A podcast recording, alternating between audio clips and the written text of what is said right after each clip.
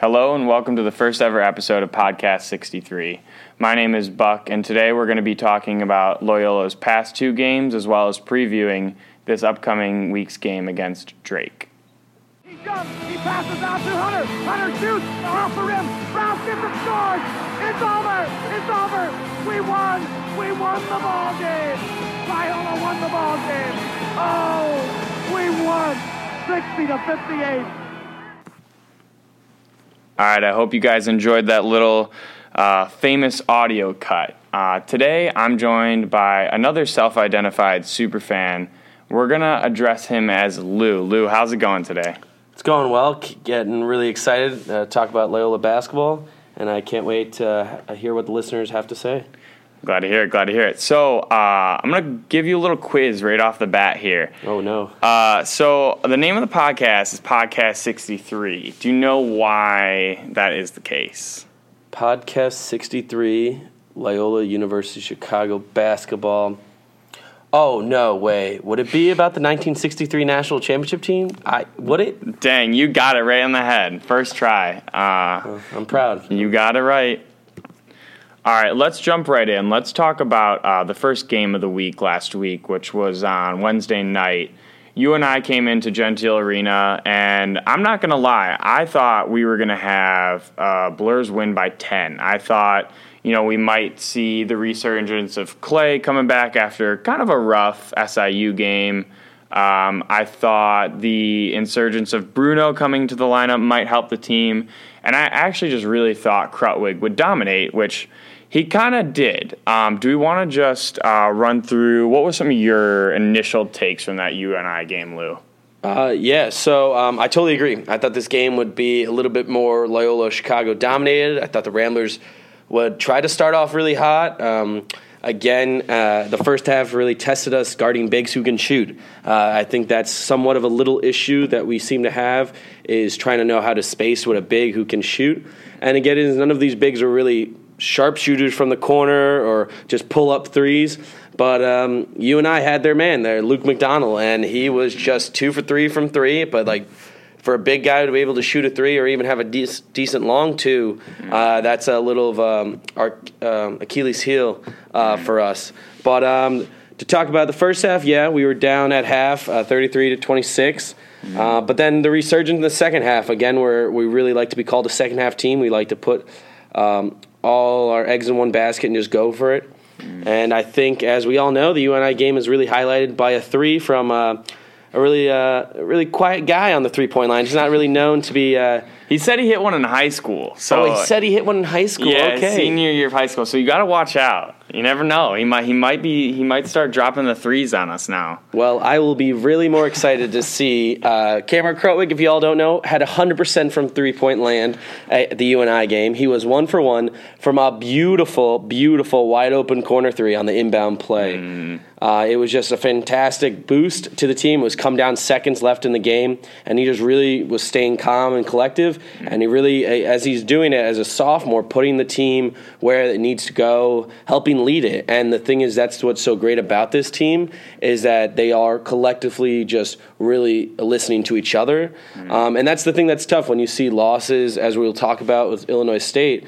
But this U N I game said we really didn't give up. And even though we wanted it to be a better game than it was, it still was a game that you saw flashes of just great talent that this team has. Mm-hmm. And I think that's just a great thing to see. I really liked how um, I, I figured this team over the, the non-con schedule and a couple of the conference games too, uh, getting down like that. I don't think they started their second half comeback really until like ten minutes left in the second half, something like that. They were still down by like seven or eight points. Um, so I did like to see a little bit of that fight. I noticed uh, Townes kind of stepping up on defense. Uh, he was taking, uh, was it A J Green of of uh, A J Green, yep. of Northern Iowa off the off the uh, off the dribble. Um, he had his hands in passing lanes. So I did like the the energy they showed. Uh, on a, one of my favorite moments, obviously, was that Krutwig three, but it was also the the reaction from the fans. I think everyone. Uh, just kind of went crazy. You know, it was that brutal cold day, and we were just all looking for something to to really go crazy for, and and Krutwig sure delivered. Yeah, um, yeah, I totally think the last time, just to show you Rambler fans how dedicated we are to the basketball game, I think this highlights nearly a resemblance to last year when our favorite big guy, Carson Shanks, um, tried to shout make out a, Carson Shanks. Shout out, man. Um, shot a big three or attempted a big three to get us J B Alberto's. Um, oh, uh, these man. centers from Loyola really know how to get a crowd going, and I just think this three that um, Krutwig hit was big, and I hope it's added to the repertoire. I hope to see more of it. Mm-hmm. A confident big man who can really score from anywhere is something you just really rarely see, but it's a great thing when we have it. So now we need uh, we need Big Frank to step back there and really just shoot from three, I think. Big Frank, man, I if people watched the Evansville game, I know it was hard to watch, but Big Frank had great scoring did, opportunity. But if he can pull a three up, man, I, I think we'd be a dynamic duo. I think we'd win the probably. natty. I think if I think if Frank starts hitting from three. No, but um, all right, so so let's uh, shift gears a little bit. So Bruno got the start, which I think he also started the S I U game, if I'm not mistaken. Um Porter was saying how, you know, he wanted to, to insert him to the starting lineup to kind of energize him. And as you guys, listeners, will find out, I'm not the biggest Bruno fan. Um, so uh, this is really coming from a deep part of uh, of my gut here and saying Bruno played really well. I think he was uh, the third best player on that court for Loyola for most of the U N I game. Um, and we'll get to the I S U game later, but I think he played well against I S U too. Um, I'm pleasantly surprised by him. Uh, he's having a little more confidence. I love when he drives to the basket. I think he is a fancy finisher. He does get fouled uh, when he's driving to the hoop, and no one else really does it on the team besides besides Marques Townes. So to have Bruno step up, drive to the hoop, look for look for maybe a cutting Krutwig or a cutting Uguak or someone in the in the corner. Um, I think Bruno stepped up, stepped up, and he played some good defense. Uh, what did you think about that, Lou? Yeah, so I totally agree. Uh, when Bruno drives the basket, something amazing is going to happen. As we were going to talk about, he, um, I believe it was the Illinois State game I just watched, that he had a beautiful underneath the basket move, and it was just crazy to see this finally surge of great to the rim. Um, and I think it credited back to last year. He saw the stage they were at, and then he went overseas and played for his country. Mm-hmm, and I think mm-hmm. moments like that lead up to a player putting the work in in practice. As we both know, we don't see it, but being able to see the transition onto the court in real time and now stepping up to be a starter on mm. a team that we know is a great team. Mm. And that's a big thing for Bruno. And again, the Bruno's only a junior. He still has another year. So to get that confidence now and that boost tail toward the tail end of his career here, mm. I just think that really shows me that next year with a Clayton Custer and a Marques Townes gone, mm-hmm. that we have a ball mover. We have a guy who can drive to the rim, who can work with Krutwig to give a pick and roll or maybe pick and pop or something like that. And again, Bruno's admitted that he and he joked then about not making threes, and he knows where he really needs work and where he wants to go. And that's the thing is about so great is that he has the confidence to really find his spot, and if it's driving the rim and getting fouled, we all like to see that. Mm. And I think that's a big thing now, especially with Lucas being out. Um, I think that's tough because Lucas steps up on defense all the time. Lucas is there for you on defense. And on offense, he, he'll make the occasional three, and that's so great.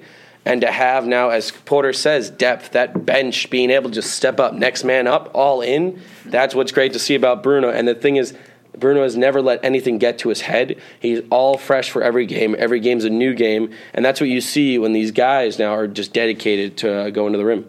Yeah, uh, I, I, I really enjoyed Bruno playing. I, I think he stepped it up a little bit. Um, it's going to be exciting for him to see or to see how he plays down the stretch. I think um, I think it go, could go one of two ways. I think he'll continue feeding off this. Uh, I'm hoping Porter's going to give him some consistency. Uh, you know, one of my big, biggest critiques of Porter is his his lineup control, which, you know, another conversation for another day.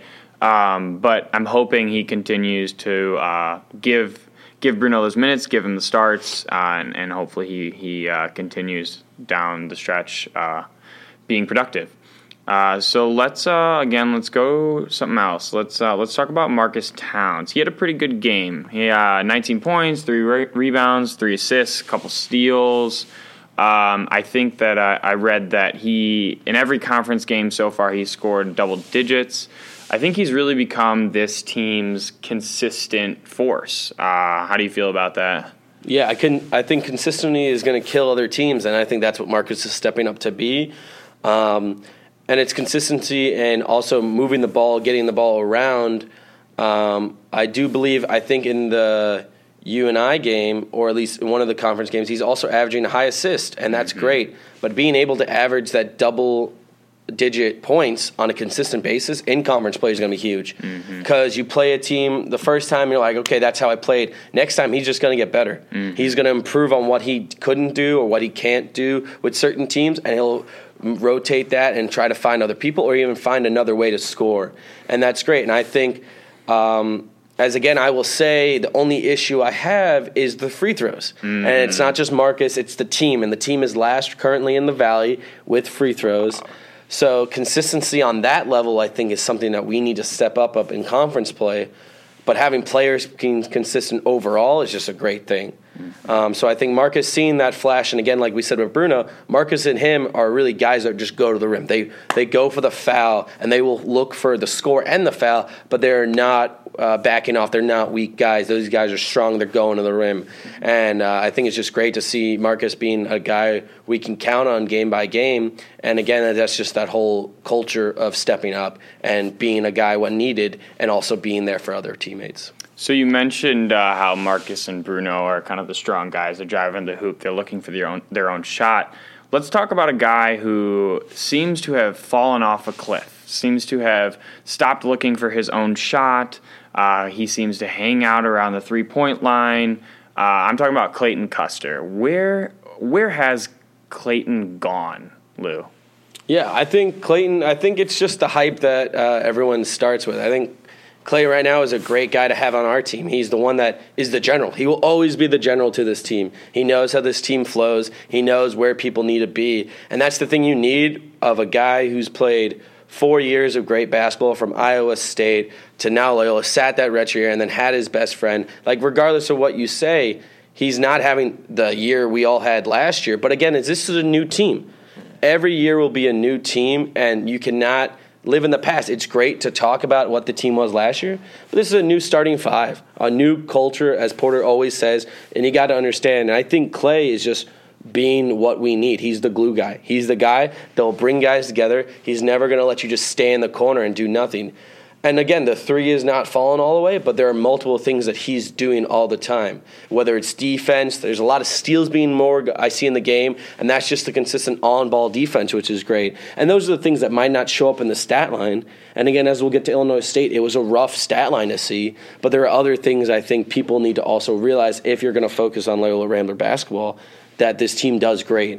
And it's a tough thing to see. As we saw the poster of all the players last year, everyone wants them to be these these idols of perfection, and I think that's just not what it, a team is. A, a team that all five players and even bench guys need to work together on a consistent basis. So mm-hmm. I think it's tough to see that he might not be able to find the same uh, shooting wave he was last year. He was player of the year, but again, is this is where a team like Loyola, multiple guys can step in in any way, and there's nothing wrong with it. The guys are, if they win, they win as a team. There's no single aspect. You see multiple guys in the post-game uh, conference talking with Porter, and I think that's just great because it's never singling one guy out for anything he did wrong or singling one guy out for what he did great, because it's the team. And that's just where it's going. And that, I think, as a fan, people should appreciate that they're more focused on winning as a team and not looking for accolades. And if they do come, that's even amazing for us to show that we produce great talent. And if we win the player of the year back-to-back, regardless who it is, that's just an amazing thing to win two straight back-to-back players of the years from the same team. Yeah, I'm. Uh, I think that's all great. I, I do think he is a team player. I, I do think he's played some some pretty okay defense. I think Um, he did well on, on the guards against uh, U N I and some of the guards against I S U too. I just, it's it's so heartbreaking to see him do so poorly. I, I'm not as convinced as you are that he is still producing well, and uh, I'm I'm not as sold on that whole glue guy conversation. I think he's a leader. I definitely think he's a leader. He's one of the two captains with Marques Townes. Um, But, yeah, I, I just need more from him. I, I, I don't know where it is. I think he's stopped looking for his shot on the drive. I think that – I don't think he's lost confidence in his three-point shot. I think he's still confident, as, as uh, evident by how many three-pointers he took against I S U. Um, but, yeah, I, I just need a little more from him. And, and, you know, that's all right that we disagree, and hopefully he hopefully he uh, he turns it around here soon. Yeah, um, just for fans, just to show, um, I just want to rebuttal with the only thing I can say is Clay plays the second most minutes, about point three off from uh, Marques, as I'm looking at. They both play thirty-two minutes, if we're just going to say solid numbers each. Um, and Clay's only shooting, he's shooting forty-five percent from field goal, which is about third highest, second highest on the team uh, where things go. I think the three ball is just not there this year, and that's understandable to say. Um, again, we, we are a team that lives and dies by the three. For sure. If we're not on it, we, we got to find other ways, and that's what's so great about having Krutwig. Um, I think just the, the only thing I would say is, yeah, I think the team just needs, if it's not falling, if the shot's not there that game, it just needs to be a little quicker. But it's hard for a team to just be like, oh, we can't just throw this option out, because then it only really constrains them to just doing one certain way of playing offense. Mm-hmm. Um, but I totally get your point. I understand it. Uh, we both know the game pretty well. We both watch these games really well. Mm-hmm. So, yeah, that's just where it's going. But, again, I think what we want to talk about is N B C Player of the Year uh, topic. For sure, for sure. I want to, I want to, I want to wrap this one up, but I do want want to end it on one quick, quick question. Do you think Cameron Krutwig is a legitimate Missouri Valley Conference Player of the Year? I am one hundred percent confident that mm-hmm. Cameron Krutwig, Big Krut, King Krut, whatever you want to call him, um, as our uh, fans do love him, um, he is Player of the Year material. Um, And it's not that three at U N I game. It's no. the consistency basis. Um, as we'll talk about now, I like seeing his double-double. He's a double-double guy right now with the rebounds and the points. Mm. But the assist, he is just there. He is there all-around guy. Blocks are a bigger thing this year with him. Sure. I think he's like he's, nearly doubled his block count. I would say one hundred percent year. Doubled. Mm-hmm. He's dunking a lot more. Cameron Krutwig is dunking the ball a lot more. And that's just what you like to see. The uh-huh. kid put in the work. There is no way you can deny that Cameron Krutwig put in the work. Mm-hmm. He probably at the end of the Final Four was like, I have this bad taste in my mouth. Mm-hmm. I have this bad taste. And that's what you love to see from everyone on the team. But Cameron Krutwig, he is all in. He is putting the assist down on everyone. He is finding you. He, I, the plays I love of seeing him and um, Aher just like driving, and he's dishing it. That is a great thing to see. But that's from a big guy. That's from a six foot ten big guy mm-hmm. being able to do that. The scoring's there. He's a natural scorer. He'll show you what his moves, with his footwork. His footwork has been as good as it was last year and improving still. Mm-hmm. And again, there's always room for improvement. But Cameron Krutwig, in my opinion, and I hope in a lot of your people's opinion, is that he is N B C Larry Bird Player of the Year material. And that is just because of how great he is on all ends of the court. Yeah, can't argue with that. So wrapping up this uh, this U N I recap, uh, Blurs did win sixty-one to sixty on some some late heroics by Cameron Krutwig. Uh, any any closing points? I I don't have much to say about it here, or, or you know, Kaifes had twenty-one minutes, didn't really do a whole lot, you know, provided some defensive help. Aher still grabbing a few rebounds. I, I wow, I'm always amazed by how high he gets up to grab those rebounds. Um, but yeah, I, I I think, you know, the four guys of Krutwig, Custer, Towns, and Skokner really kind of provided the the spark for this game. Yeah, I think uh, if you're going to go back to U N I, we'll just wrap it up with uh, Aher had four assists, which is huge for mm-hmm. anyone. Um, he also, I like when he's moving the ball. The ball movement is key with this team, um, spreading out um, the, the shooters, and then having uh, Cam in the center point, I think, is a huge thing. And then Aher just being able to slide. I love when he sneakily just mm-hmm. gets behind guys. I want him to cut to the basket more. Cutting to the basket, oh. that baseline sneak, and then he's just putting it back with the dunk is a great thing to see, because then Cam will also find him. Yeah. But I think four assists and then the seven rebounds just highlight you. And he had thirty-five minutes, second most in the whole game. Wow. He's just consistently going to be there as another body to show that he's in the paint. He's yeah. going to be there. Um, only thing I'd like to see, again, we saw that, I believe, at the S I U game, which is just the previous week. Uh, Christian Negron is coming into flash a little bit. S I U, we had a great lead, and this is where I wanted that lead to be there again, mm-hmm. to show that Christian is there. Um, and I think um, when we look back and redoing uh, some of these games, uh, being able to f- uh, put bench guys in there and get them the minutes, because I think, I think Christian Negron is actually a guy that's going to sneakily surprise people and step up, because he, the way he grabs the rebounds and the way he's just there with the pick and roll I saw at S I U, mm-hmm. I think uh, guys like him and Aher will be uh, uh, really, really dominate mm-hmm. uh, next year. It's great insight. All right, uh, we're going to move on from the U N I game, and we're going to jump into the Illinois State game. So now shifting gears to the Illinois State game, uh, the final score in uh, was it Redbird Arena was sixty-five to fifty-seven. Uh, our Blurs did drop that game. Um, first, first reactions. Um, I didn't think it was as bad of a game as some people are, you know, freaking out about on Twitter or, or you know, Rambler Mania. Um, I thought that we had some players play pretty well. I thought Townes played well. Uh, he had a couple couple bad decisions on offense, a couple charges.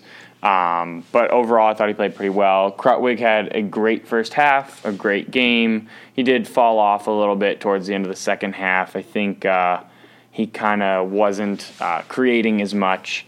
Um, thought Cooper played all right, a couple threes. I thought Bruno played good again. Um, obviously, Custer played pretty awful. Uh, I'll get into that. Um, Uglak gave some good minutes, had a uh, bunch of rebounds.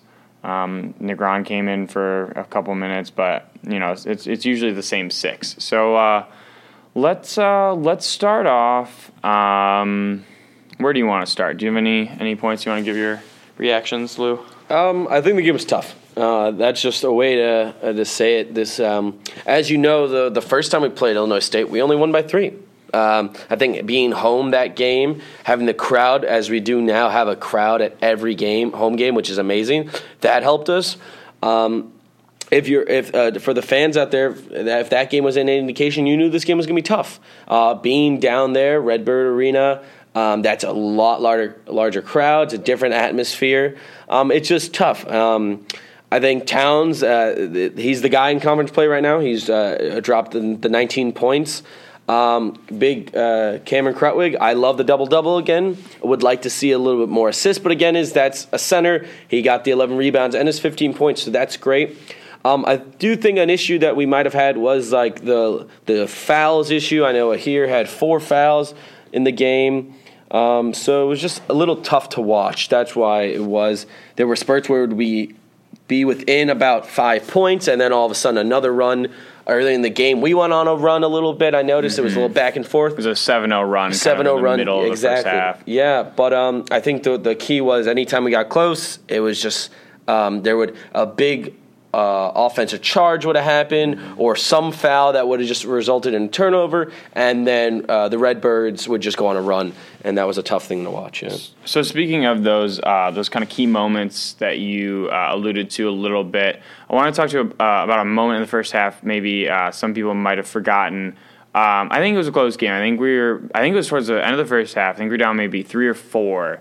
And Kaifes played some great on-ball defense against one of the I S U guards or forwards, and he actually got a hand on uh, the three-point shot and blocked it straight up. And if if you might not remember, Kaifes like. peeled off and took down and ran down to the other side of the court because he thought one of his teammates, maybe Krutwig, maybe Aher, was going to grab that ball and he would be open for a layup, a dunk, whatever.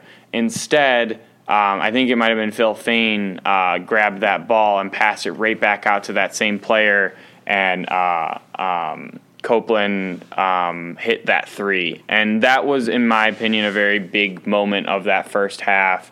Uh, I don't necessarily think it's a freshman mistake by Kaifes. I think that he, you know, he was trying to do uh, maybe make the smart play. Maybe he got a little anxious. Um, but if he takes down that court, takes off down the court, and does get a dunk, like we're looking at that play as probably a key moment of the game for the exact opposite reason. So um, yeah, I thought that was a really key moment. I thought Kaifes played some good defense there. Um, overall, I think I think Kaifes, he did play all right. He played twenty-seven minutes, did have three three-pointers. I think I might have said two earlier. He did have three. Um, played some good defense. I, th- I think he did drive to the basket a little bit. Didn't didn't take too many uh, non three-point shots. Um, but uh, I wanted to to mention talking about him creating this this statistic. And, and please, Lou, give me give me your your feedback on it, because it's something that I, I kind of just made up while watching this game. So it's a statistic that I've made up called creates. And it, it is a statistic that is kind of all-encompassing, offensive, defensive, um, that uh, is a indicator of someone doing something positive. It might be creating a new, another possession. It might be creating a shot for yourself or for a teammate. Um, on the defensive side, getting steals uh, sometimes, or winning a fifty-fifty ball. Um, and so I tallied these over the games, and, and it's not it's not very surprising who is doing well in this category I made up. Townes had eleven, Krutwig had ten, and then it kind of tails off from there. Uh, how do you feel about that? What do you think? Do you think that's a that's a good little statistic to keep? You have any critiques about it? What do you think? Yeah. Um Yeah, I think that's those are the moments in a game that I love about this team. It's the hustle, that play. Like, again, if you go back to the Cooper play, if it was another team had stepped up, a taller man uh, to go grab the ball, and he's there for the dunk or even a three, whatever he's comfortable with, those are like, wow, what a moment, what a shift. Um, and plays like that are big. Um, creating a shot or a pass out, uh, even a simple nice pick could lead mm-hmm. to a wide open man. That's a good point. I got to add that to my list. I haven't done that yet. Um, so yeah, good defense is always something we all look for. Um, making the team shoot last second shots or a little rush shot, that's a big thing. Uh, but then there's almost also things that we have to see on the other end is non-creations, as like mm-hmm. us rushing a shot or n- waste, waiting until the last second. So those are things. Um, with this team, I think it's so great because so many players on the team are there with assists, are there with defensive stops, and they can score. Everyone on this team can score, but it's that creation from other teammates that allows them to score. And I think something to be paying attention to like that, it's like, oh, hey, that's a sp- spot right there where if Cam was brought up higher, someone else could have snuck behind again. Mm-hmm. But again, is that's how the other team reacts. And as this game, it was tough. Like I said, I'm just going to be saying that the whole podcast right now. But Illinois State regrouped. They watched probably the film from the game where we, they only lost by three, and they said, here's what we need to do. Mm-hmm. And, and that's the thing. Um, We, sometimes you get second chances. Um, as right now, Illinois State is tied with us for a first, mm-hmm. and maybe we'll have a third chance against them in the finals, N B C tournament. Gosh, and I, hope I so. think I hope so too. And I hope with this idea of creating opportunities to score, to defend um, early on in the game and late in the game. Um, I, I don't want to be a team that um, wants to be that one moment with two minutes left costs us the game. No, I think this idea of creation can lead to be like, oh, hey, this moment right here, that was a turning point. And I think that was a. this is a game to perfectly talk about it because we were so close at so many points on us nearly kickstarting a run for ourselves, but then a moment as a charge, uh, as a t- small turnover or over the back, some, something so small on uh, on the negative side Uh, allowed the Illinois State Redbirds to take their own uh, chance. It seemed like one small moment kind of bothered them for two or three possessions rather than that one. I mean, I do think that they were able to gather themselves, you know, uh, a, a couple possessions down the line. But, yeah, I do think I think you're correct in saying that. One of the biggest reasons I saw that this game uh, was lost or where this game was won and lost um, was in the three-point shooting. Um I felt like, and I think I counted either five or six three-pointers that, that Illinois State hit out of their ten with, with hands in their face. Um, I don't think that we played poorly defensively. I, I remember very specifically this one where it was Custer on Keyshawn Evans, and Keyshawn Evans shot the ball so high that it went out of the picture of the television and it dropped right in. And and I think uh, that that is where... Uh, they won the game. Um, I counted out of the what the Loyola was.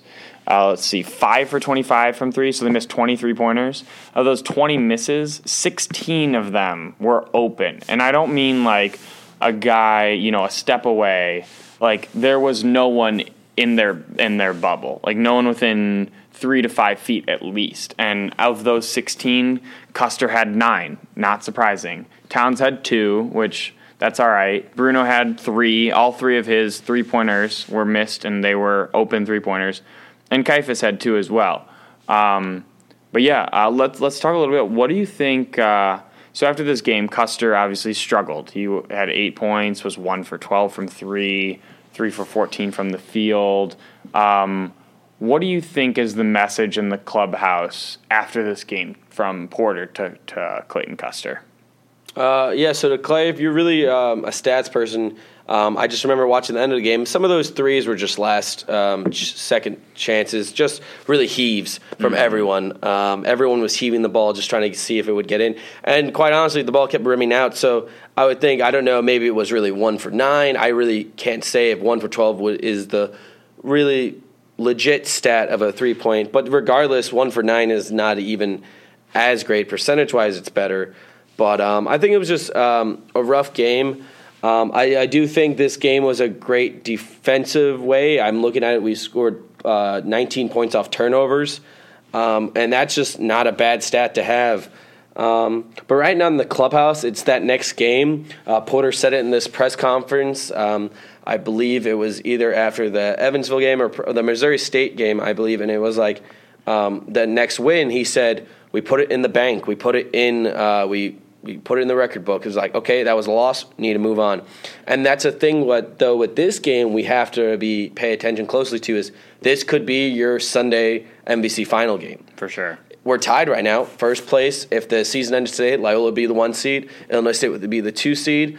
Um, and that's something that games like this really emphasis on, hey, we are the two best teams in the Valley. Mm-hmm. We need to find, as Loyola Ramblers, a separation from Illinois State. Mm-hmm. And that's what's so cringing about when you watch like the defense of a hand in the face and a shot still going up. Clay Clay couldn't do anything. Clay had played the best defense on that moment you talked about, mm-hmm. and it's just moments like that are tough to watch, but then moments where someone goes one for nine or oh from three, especially if any of those were uh, wide open threes, that's tough. Yeah, I mean, I think if if Clay even hits a third of his open threes, that's that's nine extra points, and then we're looking at, you know, Loyola wins by, by a point. Um, so, yeah, I, I, I don't think this team is going to miss sixteen open threes ever again. I mean, I think when you when you're when you have an open three, realistically, you're hoping to hit around forty to maybe fifty percent, because then you got to imagine there's, you know, contested three-pointers, which which you're making just a lower percentage. Um, so, so yeah, if you hit even, if you hit forty percent of these open threes, that's an additional, uh, what is that? Wow. Like, like six or seven. And then this game isn't even close. Um, so yeah, uh, did you have something to add on that one? Yeah. So I think with the threes, it's, it's, it might surprise people, but to me, it doesn't really. I think this was just a bad game. And again, you could go back to almost, um, Missouri State game, because Missouri State isn't that big of a three-point shooting team, but that game against us, they were making their threes. Mm-hmm. And today, um, that Illinois State game wasn't a game Loyola was making their threes.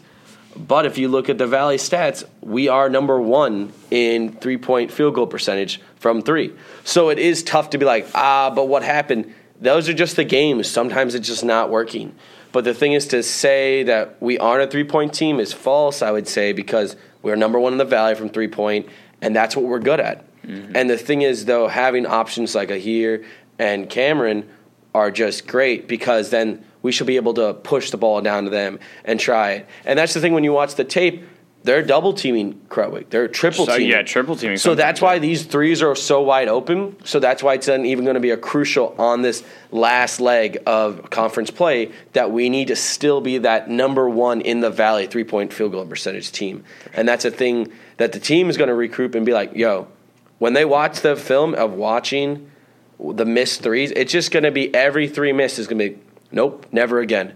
Because they won't, they won't forget it. They won't forget how hard of a game that was, and a game they know they want to win all of them. But games like this are just even tougher to the team that's right behind them, that's tied with them right now for first place. Because because finding that separation is just going to be an ease into the Valley play.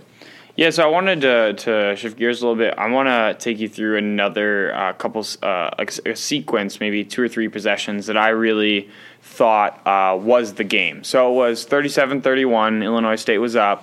Uh, I think it was maybe five or eight minutes into the second half, and Uguak was coming to the line for two free throws. Uh, he misses both, um, and then uh, Illinois State goes down the court. And Loyola plays a great defensive possession. I think they they almost ran out the shot clock, if I remember correctly. And on the rebound, Custer boxes out. I think it might have been Evans. And perfect box out. Textbook, he blocks him out into almost out of bounds. and uh, they called a foul. They called a foul on Custer, and you know Custer was confused. Porter was upset. the The team show you know visually showed that that uh, that there was a very confusing call, and so I S U got another chance. They ended up making a three with uh, Kaifes had uh, a hand in Chastain's face, and Chastain made the three. Then we go down the court. Townes turns the ball over, uh, and then I S U comes down and hits another three. And very quickly, this game goes from thirty-seven thirty-one or thirty-seven thirty-three if Uguak makes his free throws to forty-three thirty-one. And and and that's just such a huge turnaround. And, and then av- ever since that moment, I think Loyola was just struggling to get back in the ballgame. Um, yeah, so that, that in my opinion, was the end of the game. I did uh, one little, last uh, little bit here. Um, I thought the last two and a half minutes when Loyola, I think we were down like eleven or twelve at that point, uh, we kind of sped the offense up. We needed to because we were trying to get more possessions to to um, try to get back in the ballgame. Um, but we are a very slow team. Uh, I think... Uh, what is it? Ken Palm puts out their pace uh, statistic. It's either Ken Palm or Haslam, Haslametrics. Uh, one of them has a pace statistic, and we are dead last. We, by design, take longer possessions so that we have fewer possessions because we rely on our defense and our ability to make shots. Our field goal percentage is very high. Um, but in this last two and a half minutes, we sped the offense up, got a lot more shot opportunities. Uh, you know, had, there was a couple three-pointers.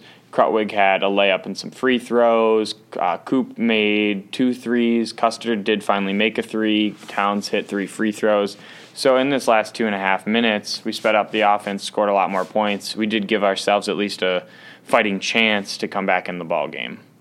Um, but ultimately, we did drop this one sixty-five fifty-seven. Uh, like uh, my partner here said, you know, put it in the bank and and move on. Um, I don't think that there will be another ball game where Clayton Custer misses eleven three-pointers. Uh, do you have any final thoughts on the game?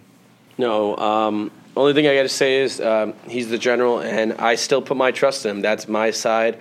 Um, he's the man who hit the shot against Tennessee. Marques is the man who hit the shot um, against Nevada. Um, and those guys are on the team, and those and everyone on the team, majority, uh, Krutwig, Um, uh, Bruno, they've guys they've played in big moments, and they should know, and they do know that these rest of these Valley games are big moments. Mm-hmm. Every game is a big moment for us, regardless if we're up by eight games in the conference play, or if we're down by a game, or if we're tied like we are currently. Every game is a big game. Every game uh, determines the culture that surrounds this team. And I think they know that after this game that it won't ever feel this bad from a shooting perspe- perspective. Uh, defensively, holding a team to sixty-five points, not a bad game. Um, it's just uh, finding that middle ground where you could have that great defense with that offense. Mm-hmm. And as we all know, against the Southern Illinois game, when we had such a big lead, when we click like we did in the early Valley games, we are blowing teams out. Mm-hmm. We are dominating the game, the whole game, the whole forty minutes. And that's the team that we just need to see towards the end. And that's a team I know we have. And um, and I think uh, everyone ha- everyone on the team has their strengths, and they will show in these next Valley games. Yeah. Uh, speaking of big moments, uh, let's move on. Let's uh, talk about the next big moment, which is the game against Drake coming up on Tuesday night. So now jumping into the preview of the week, uh, we have a Tuesday night game against Drake coming up. Drake is... Uh, solely in third place. uh, Illinois State and Loyola are one and two, tied for first, and Drake is r- just a game back of us too. So it's going to be a very important game. Um, last time out, we did beat Drake uh, by eleven. It was eighty-five seventy-four. Uh, it was a, a little bigger lead than that. I think they, they really made a couple three-pointers at the end to make it seem closer than it really was. Um, if you guys can remember, both Marques and Clay had huge games. Marques scored twenty-eight, Clay scored twenty-six. Those are both career highs for them. Um, so, yeah, my big question for this game is, is can we see Clay bounce back? And I think yes. What do you think? Uh, one hundred percent. I think after a game like Illinois State and the really the challenge to conquer first place in the Valley. Uh, these next few games, everyone's going to be committed. And I think just remembering the last Drake game, both Marques and Clay will be, let's do it again. And there's no reason they can't. Um, they each are both very talented and great players, and I think they're both going to go off. I think this game is a game where we see another twenty-six and twenty-eight outing. Um, Marques with five assists that game, which is huge. And then um, I th- also think um, Cameron's going to come in and maybe, as my dream, get that another double-double. I want to see this man become the double-double, the Blake Griffin of the double-double. Um, and I think this will just um, be a game where, again, as Porter greatly says, put put that loss, put that last game, that loss in the bank, put it there, but move on. Let's go. All in. And I think this – I'm hoping this is a game, and this is my last two cents, that I hope this is a game where we see – Negron get a lot more minutes. Isaiah get a lot more minutes. Um, Cooper get a lot more minutes. Um, if Bruno, Cooper started the last straight game over Bruno, this we might see a difference because Bruno has been really showing uh, the great skill he has. But again, I'm I'm hoping this game you see a lot more minutes being played uh, from the bench. Yeah, I wanted to. Uh, you mentioned Krutwig had a had a, he had a solid game, thirteen, six and six last time out against Drake. Um, but Drake's big guy, uh, Nick McGlynn. Uh, He, in my opinion, is the biggest competitor for Player of the Year to go along with Krutwig and Townes and also Milik Yarbrough of, of Illinois State. Um, I think uh, McGlynn this season, sixteen points, eight rebounds, uh, an assist and a block per game. Um, it sounds pretty similar to to a guy's stat line that we, uh, we have on our team in Krutwig. Um, and last time out, against Drake, McGlynn did score twenty-one points and have seven rebounds, so he he did kind of outplay Krutwig in, in this last matchup. And it wasn't as close because our guards performed so well. Um, but, yeah, I, I, I do think there is a legitimate chance that McGlynn does again score twenty points, um, and uh, Cam might struggle. What do you think, Lou? Um, yeah, I think right now uh, we have the two best players in the Valley. Um, I think Marques Townes, uh, with the consistency of his double digits in the Valley play, is amazing to see. And then the sophomore Cameron Krutwig just dominating on trying to be a guy who's there all the time, whether he's with the assists, now with the double digits rebounds, and with the points, he's there to just also dominate. Um, Marques is going to be that consistency of getting those double digits. Um, and it's great to see Drake uh, Drake's uh, player Nick step up. Um, they had a tough loss to a teammate of theirs um, early in Valley play. Uh, he was out for the year. He was dominating the team. Yeah, leading. Nick Norton, the, yeah, the point guard. Exactly. Norton was leading. So to see Nick come up, uh, you got to throw out names like Milik Yarbrough. He was there last year coming down the line with the Clay. Um, so I think with if we're talking Valley Player of the Year talk, yeah, these guys are there. Um, I think Loyola, though, has been able to create a dominance in players to take that mantle, to step up and be that Player of the Year. And that's what's so great is that year by year, different players become um, that player. And that's an awesome thing to see in this team. And I think down the stretch, that's what you, what type of team you'll see. So just a little preview of uh, of Drake's roster here. Um, they did lose their point guard, Nick Norton, for the year. Uh, very, very awful injury. Never want to see that. Um, so other than Nick McGlynn now, they do have their two starting guards are D J Wilkins and uh, Brady El- Ellingson. Uh, both those guys average about eleven points a game. Um, they kind of do it in different ways. Uh, Ellingson is a, a sharpshooter. He is the Cooper Kaifes of Drake. He's averaging eleven points. He's shooting forty-six percent from behind the line.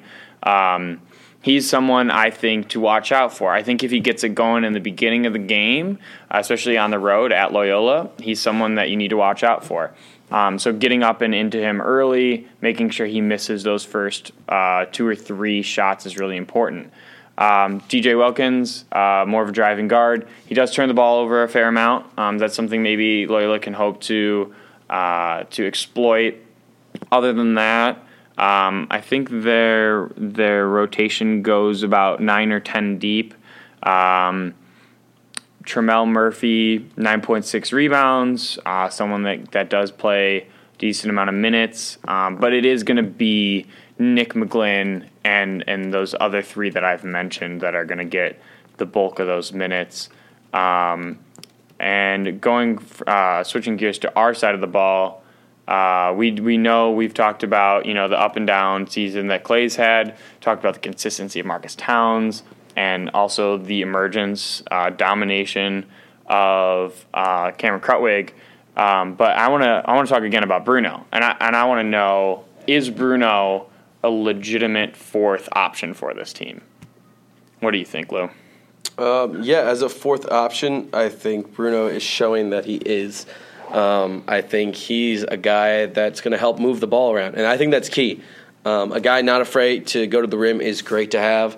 I don't think any of our players are afraid to go to the rim. Uh, he has just shown recently flashes of how great um, he is when he gets to the rim, and that confidence just keeps building in him to dominate. Mm-hmm. Um, and that's why I hope this game uh, gets the confidence in the bench players and reserves to come up and get, um, as I saw Christian Negron in the uh, S I U game, the rebounds he was grabbing, the dominance with a pick and roll with Bruno, working together was great.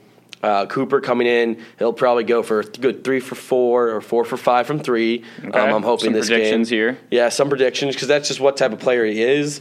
And I think uh, the starting five uh, with Bruno, Clay, Cam, Aher, and Marques, like they will just be ready to dominate this game. Yeah, I'm looking. I, I'm thinking it's going to be a comfortable game for the Blurs. Again, you know, I, I said this last time against you and I, uh, but I do think they're, they're going to blow us out by about ten. Um, I think Marques will play consistent. I think he's going to have ten to twelve points. I think Krut's going to play pretty well, probably fifteen or sixteen. Um, I'm looking for Clay to, to bounce back, maybe in a big way, but maybe not. Maybe he just goes three for four from three, couple assists, you know, twelve points, something like that. That's I think that's what we need from Clay on a more consistent basis. But I really do think I think Aher is going to play well, and I think Cooper and uh, Bruno are going to play well. I think one of them is going to go for double digits. Um, I'm gonna I'm gonna go with your Kaifes pick. I think Kaifes is gonna go for double digits. You always hope your freshmen can play well at home, and you hope that your veterans carry you on the road. So I'm looking for Cooper Cooper to score, yeah, twelve or fifteen. Um, but besides that, uh, you know, it's gonna be it's gonna be a good game. Uh, I I think that Drake has figured some things out since uh, they did lose Nick Norton uh, for the year. Uh, I think they've won something like four of their past five or five of their past past six. So so they they do come into uh, Gentile Arena on a little bit of a hot streak. Um, but, yeah, I, I, I will pick the Blurs. I'm never not going to pick the Blurs. I think we could go against any team in the nation. I think we take on Duke. I think we beat them at Gentile. So uh, bring on bring on Duke. Who who do you think we uh, – who do you want uh, us to beat at home there, Lou? Uh, I want Nevada again. If I could have any team right now. Give us Nevada. Give us Nevada. I want Nevada part, to come back. Cause part three. Uh, I think we are a team. Yeah, I, I think we're hitting all cylinders. We, we we can play any team. And, again, it's um, anybody's game. If we make the tournament at fifteen, sixteen seed, fourteen, thirteen, eleven, whatever seed we are, I think um, it's only a few games to that Final Four again. And I think this team – with the right mindset, and I think Porter really will with this stretch, he'll remind them of what it was like last year and how it is that they can get there. And, again, that's where Valley play comes in, and I think being in first place right now is a great spot, and I think they will be able to extend that um, lead yeah, going down the stretch. Yeah, um, so I, one sign-off question here. Who are you taking at home? Uh, getting uh, the Loyola Ramblers or – are we going to take the wild card here? If the Bulls came into play at Gentile Arena, who are you taking? Um, I'm taking. I want to take the good old Ramblers. Ooh. I think. Uh, I think uh, it's going to be surprising, but I think uh, Frank the Tank's going to come off the bench and dominate. Play forty minutes. I want play. Frank to play forty minutes. Yeah, but um, those are the games you hope to maybe see, and maybe one day I'll, I'd like to end it on. Uh, Maybe seeing the good old Loyola Ramblers playing in the United Center. That would be a great thing to see. That would be a great calling thing. Calling out you, uh, good old Northwestern, mm. uh, calling out DePaul. DePaul. Big time DePaul come Ooh, out. I don't, even, I don't even have enough time to get into how no. badly we need to play I Northwestern. Just, yeah, DePaul. Um, but a U I C good friend to always play. They're always yep. there to get that easy dub off of. Um, but, yeah, calling out Northwestern. Let's play uh, an actual game, not a scrimmage. And DePaul, Damn. You know where we're at. All right, uh, that'll do it for us today here at uh, Podcast sixty-three. Thank you so much for tuning in to our first ever uh, podcast here. Uh, thank you, uh, Lou. Have a good night.